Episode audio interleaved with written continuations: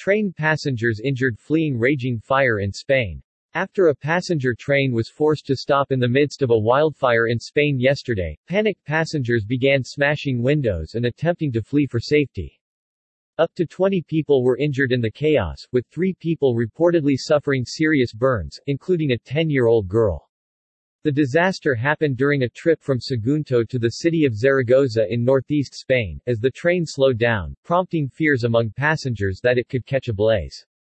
The engine driver reportedly stopped the train as it was too dangerous to continue and was preparing to head back the opposite direction, at which point some of the train's 48 passengers have panicked and attempted to flee. Once they saw that they were surrounded by fire they got back on the train and several of them had suffered burns, said a representative of the Spanish rail company Renfe. Among the 20 or so injured were three with serious burns, including a girl around the age of 10 and a 58-year-old woman, emergency services told local media.